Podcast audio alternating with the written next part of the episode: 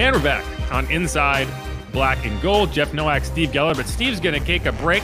He's going to go get a cup of coffee, and I'm going to bring in Charlie Long, our what I would consider to be one of our greatest untapped resources. of like he's always got really interesting insight and, and, and notes and stats, um, and uh, I feel like we don't talk to him enough.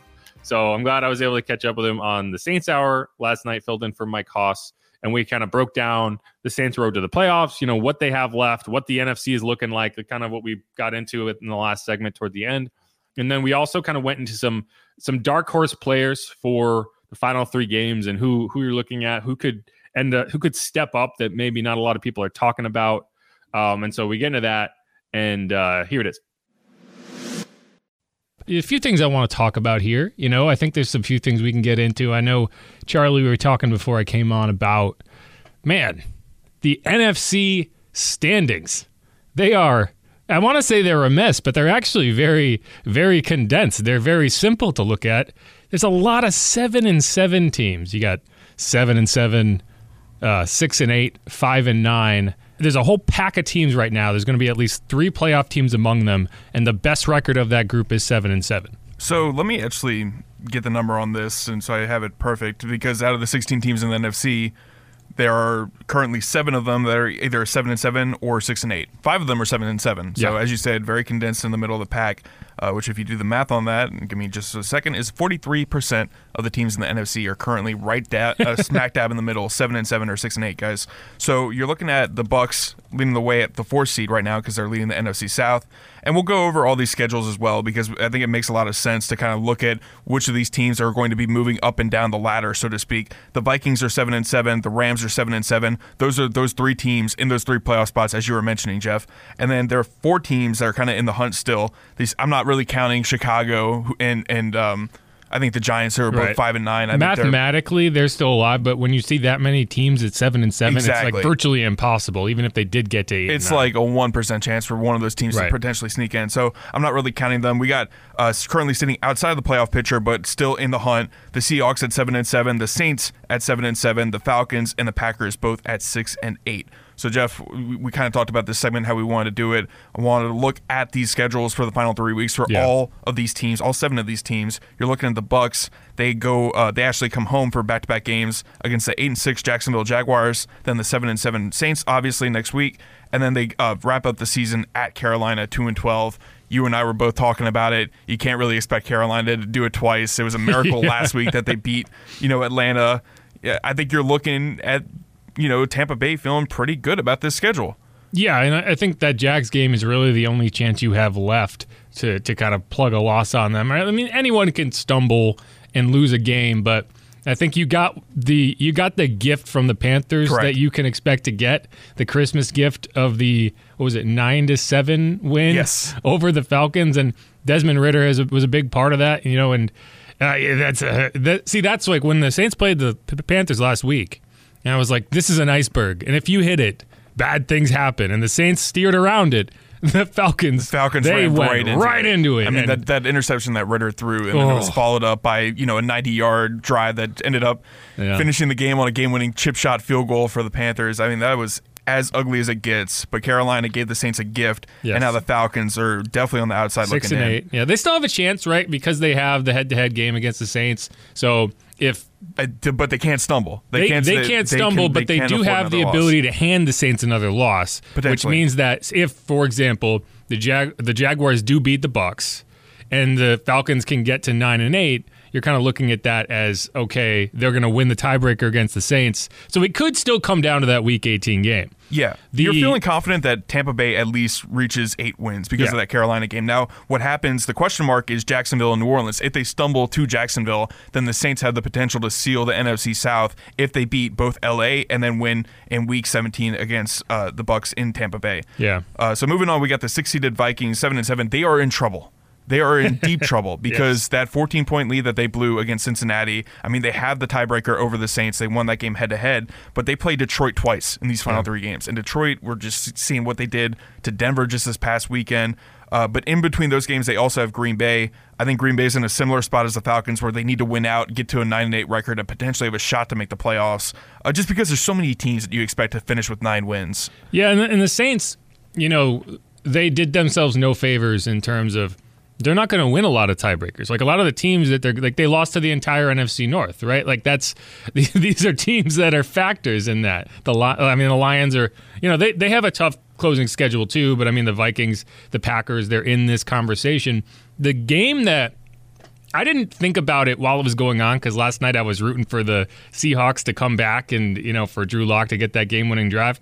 Then afterwards, I thought about it and I was like, man, the Saints would have been much better off with the Seahawks losing that game. Yeah. Because it's just another team, and you look at it and like, so if the Saints can't win the NFC South, you know, and that's that's a, the most straightforward road. If I'm the Saints, I'm not even considering a wild card. But in the interest of this discussion, if you do end up not winning the NFC South and looking at it and saying, how do you get into the playoffs as a wild card?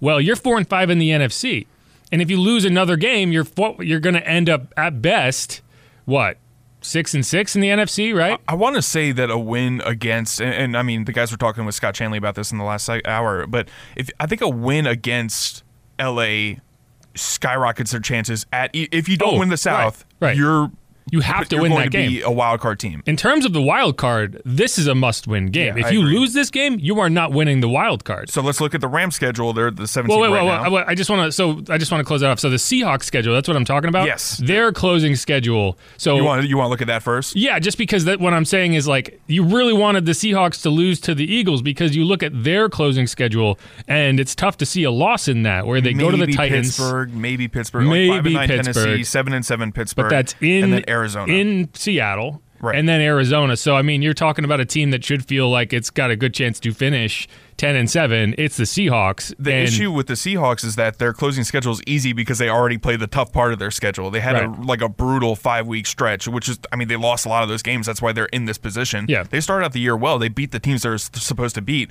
Beating Philadelphia, I don't want to say it books them a playoff spot, but it makes them a lot more likely to be one of those wild card squads. Well, and so like here's the thing: if they lose to the Steelers and win their other two games, they're going to be seven and five in conference. So that's not helpful to the Saints because if for that to come into play, for the wild card to come into play for the Saints, they're going to have to lose a game. So the best they can get to is nine and eight. So if the Seahawks win those three games, it guarantees them a spot. So I just think that was actually a big loss or, or a big result. I as a negative for the Saints, that I, Yeah. in real time I was like, "Oh man, I'm Drew this is fun." to us. Yeah, Oh man. So looking at the Rams schedule though, once again, this game is huge because after that the Rams go to New York. We just saw what New York, the product that they put on the field. I think the Rams would definitely be favored in that game. And then they wrap up the season at San Francisco. But if you're San Francisco and you're seeing, I mean, you already own the tiebreaker over Philly or Dallas, which are really the only two teams that are competing for maybe that one seed with you. If you're San Francisco, I mean, are you resting starters in Week 18? So I, I don't want, I don't want to say that that game would be an automatic loss, so to speak, just because it's San Francisco. San Francisco is the best team in the NFC, but looking at that schedule for the Rams, it's a manageable schedule for them as well. So if I I mean on the Rams side of things, they're thinking the same thing. If we can win this game against the Saints, you're looking at a pretty uh, a manageable game at least against the Giants and potentially a, a San Francisco team resting their starters. That's a playoff spot that could be booked for them as well. I agree with that, and you know, I mean, I think it's just you know, if you're the Saints, you don't again, like I said, you don't want to be looking at this and saying, "How can we get in as a wild card?" Because this is your division to win. Oh yeah, win win three straight and you you got the South handed to you. But it's got to be like this. Like when you say like this week, this Thursday night game is huge. It's a must win. It is. Oh, yeah. Like it's easy to look at those final two games against the division opponents and say, well, those are the important games, but they're not. Like because if you don't win this game, then you lose all of the ability to control where you go, and you're you're stuck sitting there on Christmas Eve, you know, yelling Duval. Yo, yeah. because you desperately need a Jaguars win. And you know, that's I don't know if Trevor Lawrence is going to play in that game. He's dealing with a concussion. We've seen, you know, Derek Carr obviously got through the concussion protocol in one week, but it's not a guarantee.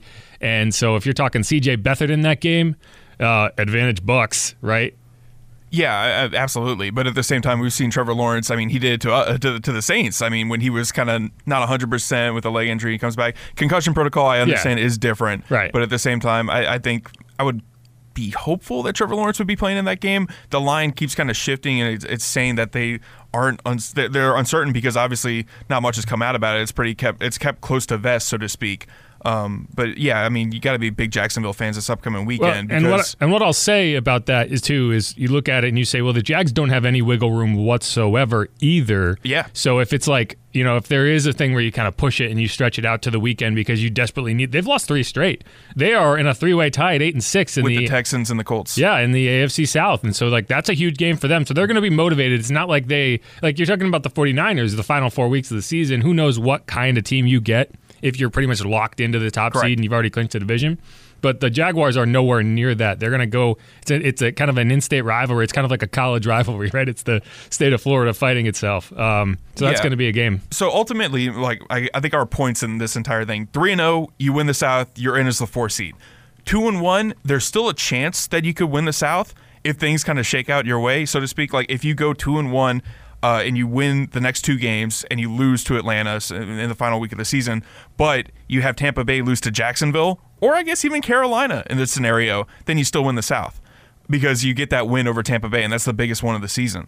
So, I mean, two and one either get you potentially the South, potentially a wild card berth. Three and zero books your, wild, your your NFC South appearance in your four seed and the NFC playoff picture.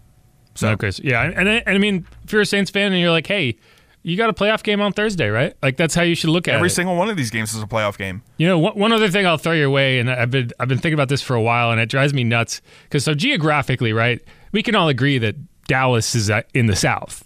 Dallas is a Southern team, right? Yeah, And we could probably say that the Panthers are an Eastern team, right? Like we could say that. you could say the Falcons Okay, are even an Eastern you could team. say that, but uh, but the Falcons I mean, are you know yeah. that's Georgia. They're- It's a little further south. south, right? Right, right. So if you were looking at this geographically and saying where should the Cowboys be, right? Shouldn't it be the the, the NFC South? It's kind of like the NBA and how like they have all the Texas teams Right. scu- like cluttered together with Memphis and New Orleans. But and then the only reason I bring this up is because you look at the NFC standings, and if if you just did what geographically made sense, and you had the Cowboys in the South and the Panthers in the in the in the East, then you would have an incredibly balanced set. You would have a ten win team in every division, and you wouldn't have a Instead, the East is a dogfight. yeah. Instead, the East is a dogfight, and then you have the South with you know a bunch of uh, five hundred teams in it. Yeah, well, there you go. But I mean, just looking at it, just to sum up all this rambling that we've just done Yeah. about the NFC teams that are just middle of the pack right now, seven and seven or six and eight. The Saints, you win out, you book that NFC uh, South spot. You're the four seed in the playoff picture. But if you go two and one, you still have a pretty good shot at making the playoffs as a wild card team. It's a mess, and the Saints are right there in the middle of it. I can't. I would. I couldn't be happier. Oh, the right, NFL, I mean, right the NFL now. loves this stuff. But all it's, it's this, great. This is the Saints Hour on the New Orleans Saints Radio Network. I'm Jeff Nowak alongside Charlie Long. We're going to come back and talk about some dark horses who could impact the final three games. Stick around. We're talking Saints. Football is the black and gold. Get ready for a Thursday night football battle with the Rams out in LA. Thanks for joining myself, Jeff Nowak, filling in for Mike Hoss here on the Saints Hour. Also got Charlie Long behind the glass and at Master Controls on the New Orleans Saints radio network. And I do want to talk about some, you know, we talk, we spent a lot of time talking about the usual suspects. We talk about Derek Carr, we talk about Chris Olave, we talk about Alvin Kamara, but I want to talk about this last segment, just some some dark horse players that I think could play a pretty significant role in the final three games.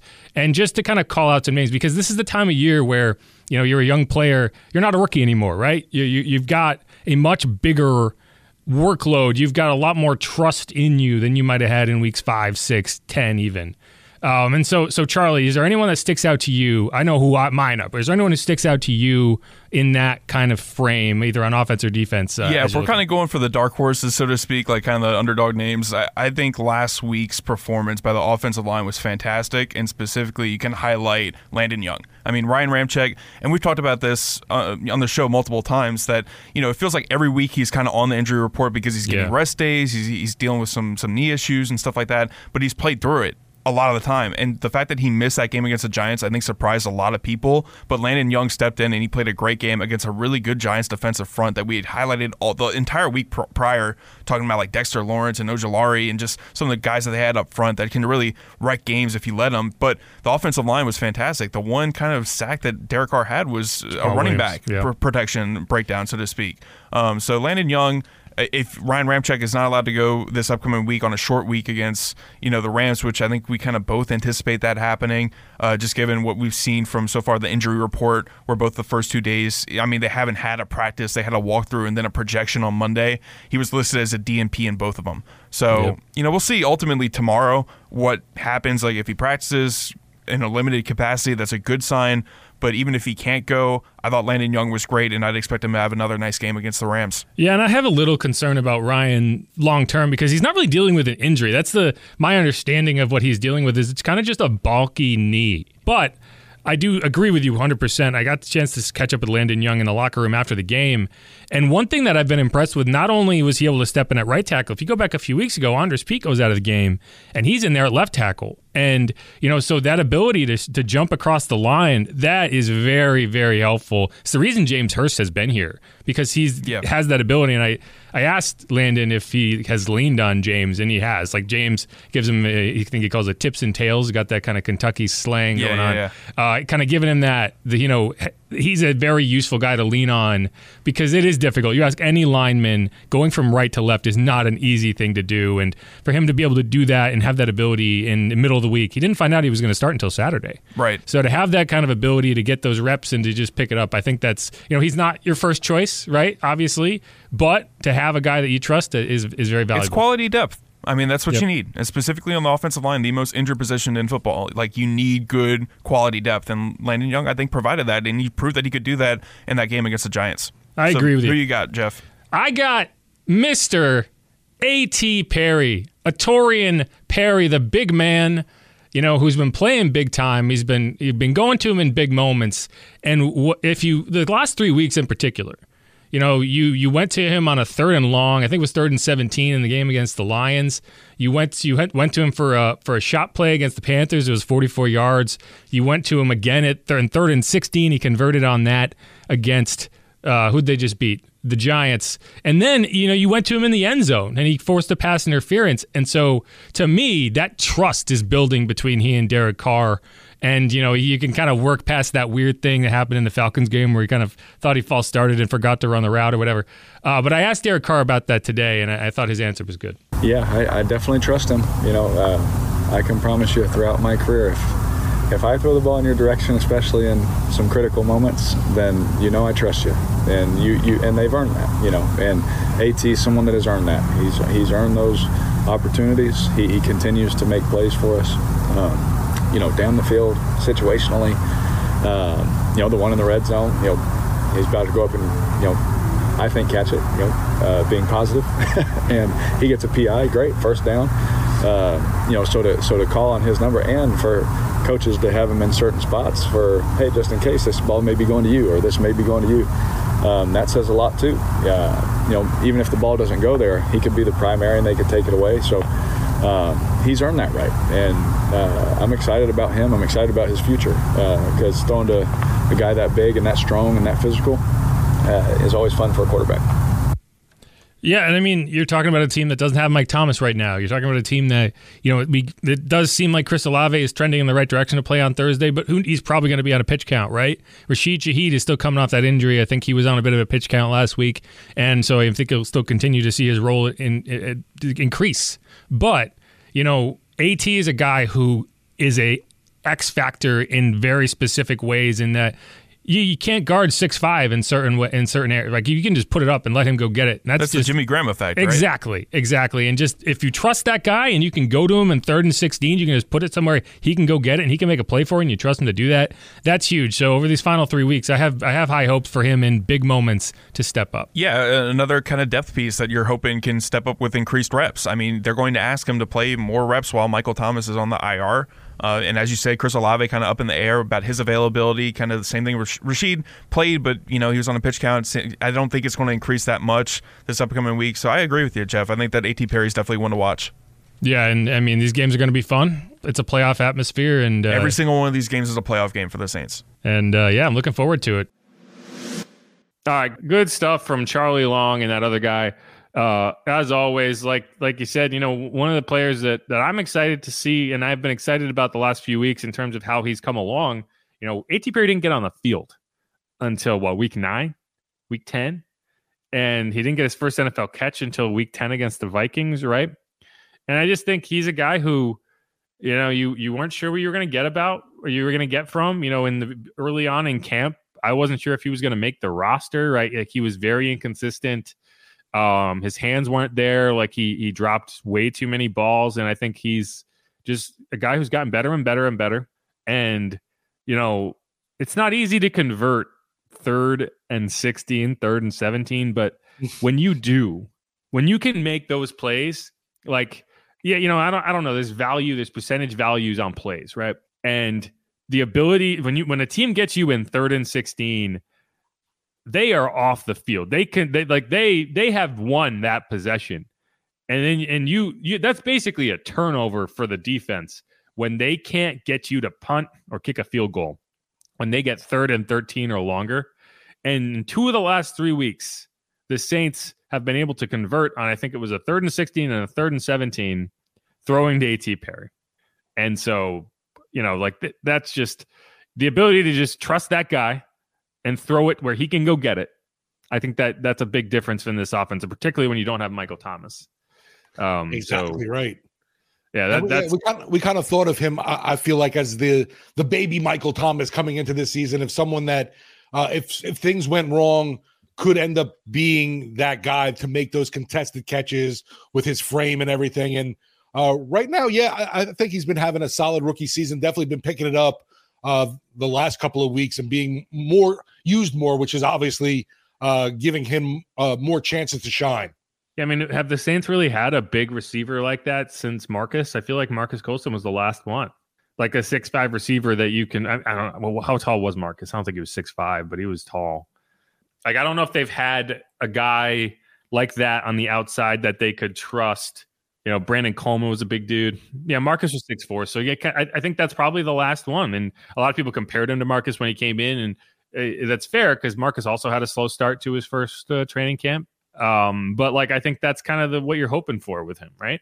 Yeah, uh, a guy that I'm I'm praying we see more from down the stretch is Jamaal Williams, just because yeah. I feel like there was a lot of expectations brought here as that short yardage guy, and man, I, oh, let's let's uncap the uh, the touchdown scoring and get him at least going right now. It's, it's just one. been a long, hard season for him in black and gold. Yeah, let's get him at least one. That's I just want to see that guy in the end zone. He's playing. He's been playing better last few weeks. I'll give him credit for that. Uh, you know, uh, so hopefully I, I, agree with you. But all right, let's wrap up that segment. Thanks again to Charlie Long for for helping out, and we will be coming back on Inside Black and Gold. We're gonna hear from Mark Schlereth get some interesting insight on this matchup and what the Saints should be looking to do when they go out west. And then we'll get into X Factors to close out the show as we always do. Again, this is Inside Black and Gold. I'm Jeff Nowak. He is Steve Geller. Who dat? Let's do it.